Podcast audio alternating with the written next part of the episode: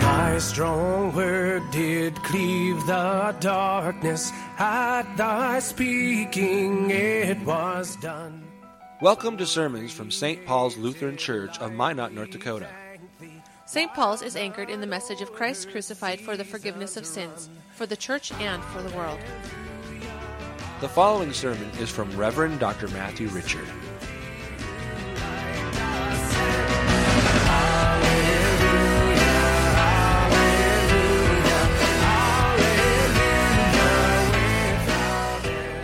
Holy Gospel according to St. Luke, the 17th chapter.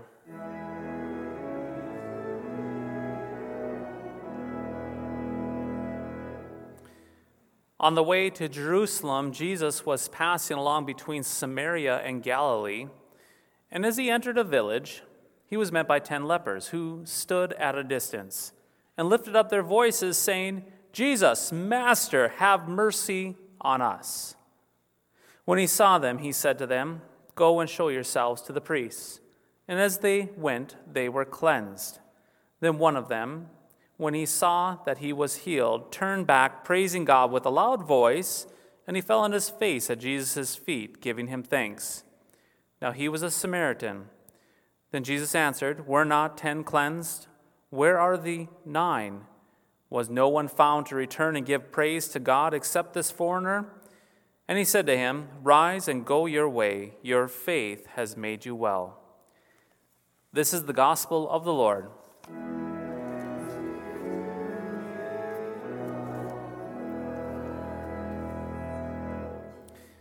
In the name of Jesus, Amen. Jesus, Master, have mercy on us. That, my friends, was the cry of those 10 lepers that we just read about in our gospel reading. 10 lepers who stood at a distance and they lifted up their voices to Jesus for mercy. Now, in case you haven't noticed, this is not the first time someone has cried out in mercy for Jesus.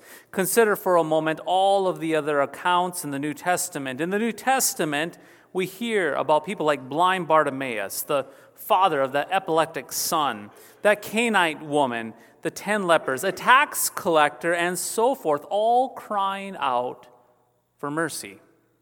Yes, for mercy from their inward gut and their tightened heart, they cried out for pity. They cried out for help. They cried out for mercy and compassion and grace to Jesus. And Jesus, well, he certainly gave mercy. He gave mercy to the weak and the afflicted. He gave mercy to those who had nothing to give and were spiritually bankrupt. Jesus gave mercy to lepers. He gave mercy towards the demoniacs. He gave mercy to the hungry, the blind, the dead, and so forth. It is interesting, though, Jesus does not give mercy to people such as those Pharisees.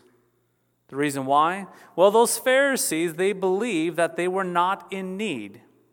You see, the Pharisees and the Sadducees and those scribes, that big bunch of religious leaders of that first century, well, they all believed that they had it together. They crossed all of their T's and they dotted all of their I's. They were squeaky clean, or so they thought. As a result, they didn't cry out for mercy like all those other ragamuffins did. And Jesus? Well, he did not give them mercy, but more often than not, he met them with a stern eye and judgment.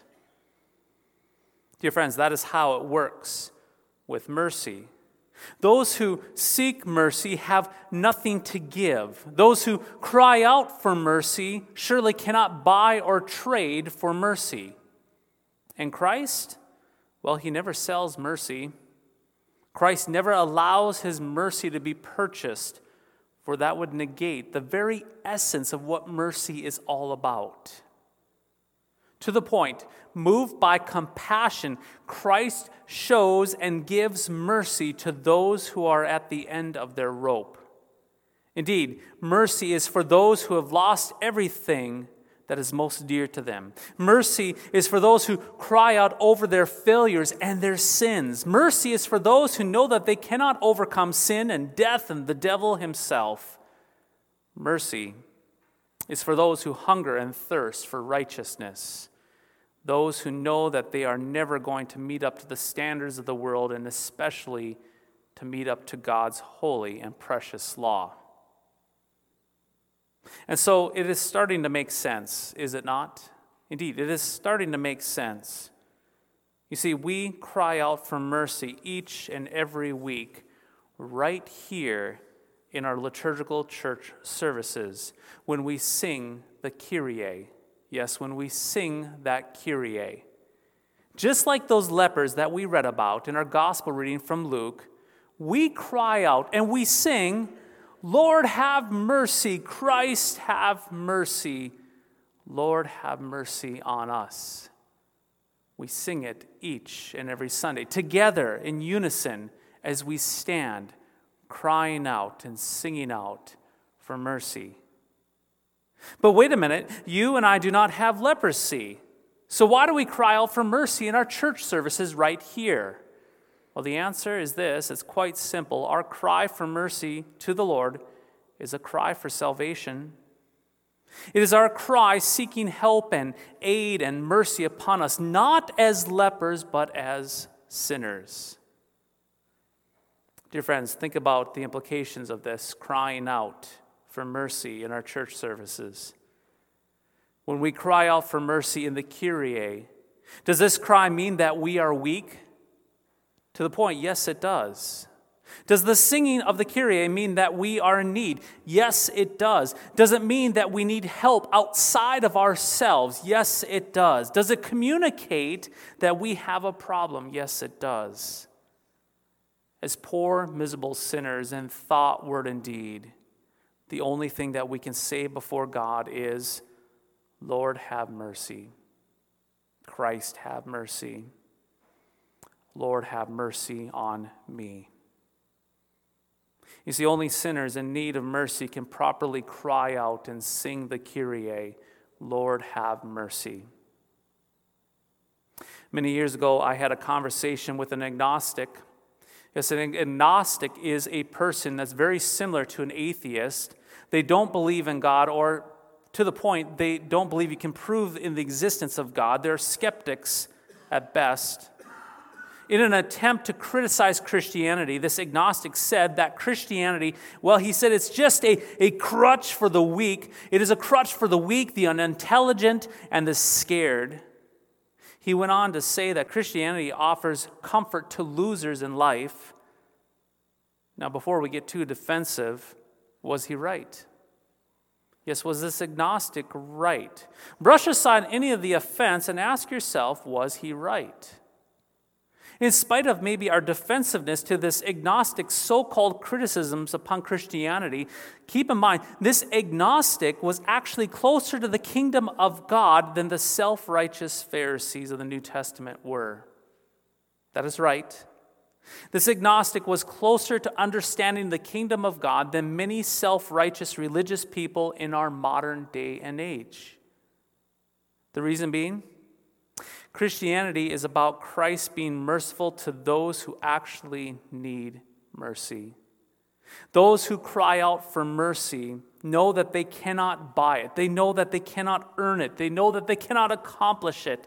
To cry out for mercy is to plead for mercy that comes to us as a way of gift. And Christ, well, He gives mercy to repentant sinners sinners who beat their chest and cry out for mercy with open hands. To paraphrase Psalm 51, perfect performance pins, yes, perfect performance pins do not impress God. However, heart shattered lives and broken pride do not escape God's notice. Dear friends, this is why the Kyrie is so important to our church services. It is the cry of Christ's church. It is not a dead liturgical song, but the church's cry and prayer before God Lord, have mercy on us. Perhaps nothing else defines us greater than this simple cry for mercy because Christianity is not merely weak people looking for a crutch, but it is dead sinners crying out and receiving forgiveness, life, and salvation. That is right. Even though that the agnostic was close to understanding Christianity, he had not gone far enough. Christianity is not just a crutch for the weak.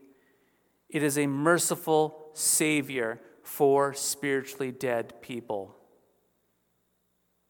You see, when you sing the Kyrie or say, Lord, have mercy, you are acknowledging two things.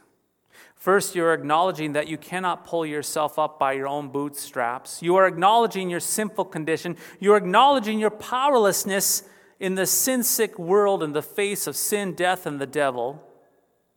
And secondly, this cry for mercy is an acknowledgement by faith that the Lord is the one who is sovereign over all things and all situations.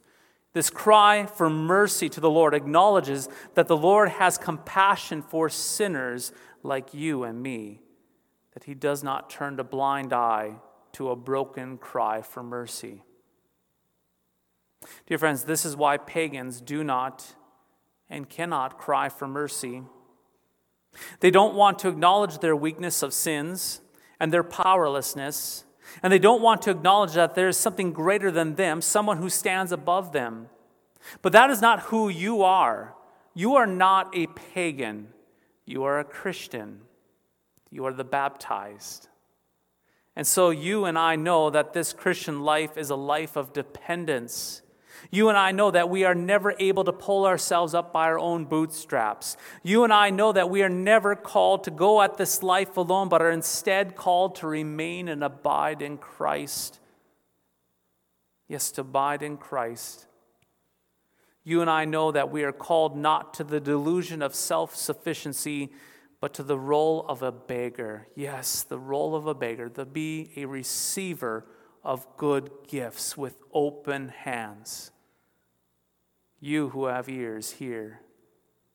You and I never stop crying for mercy. For you and I are always in need of the Lord's mercy in everything and every situation and at all times. So when you sing the Kyrie every Sunday, my friends, sing it with faith Smile and rejoice as you sing that Kyrie. Sing it with confidence. Let that Kyrie, Lord have mercy, let those words and that song fill this sanctuary. Sing it with faith. Sing it with confidence. And don't just sing it on Sunday, sing it every day, knowing that you belong to the Master, Jesus Christ, who has overcome sin and death and the devil for you. Sing the Kyrie with faith, knowing that whatever unthinkable thing you are going through, that absolutely nothing, that absolutely nothing, nothing living or nothing dead, nothing angelic or demonic, today or tomorrow, high or low, thinkable or unthinkable, absolutely nothing can get between you and God's love because of the way that Jesus, your Master, has embraced you with his mercy and baptism. Baptized saints, Christ did not cast those poor lepers off to the side who lifted their voices for mercy. And he does not cast you aside either when you cry for mercy. He has already given you mercy by his nailed, scarred hands and longs to give you mercy continually in his word of absolution and his body and blood from this very table, given for you, shed for you. Take comfort this day. The Lord Jesus Christ will not regard your cries of mercy with contempt.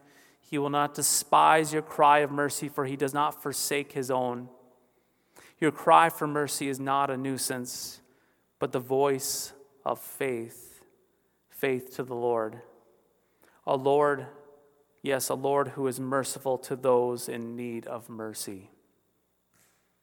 Lord, have mercy. Christ, have mercy. Lord, have mercy on us. And my friends, He does.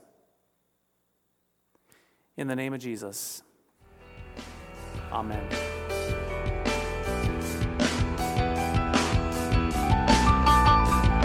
Thy strong word bespeaks us righteous, bright with thine own holiness. Thank you for listening to today's podcast sermon. You can access a full manuscript of today's sermon from Pastor Matthew Richards' blog at www.pastormattrichard.org or visit St. Paul's website at www.stpaulsminot.org. The Lord bless and keep you.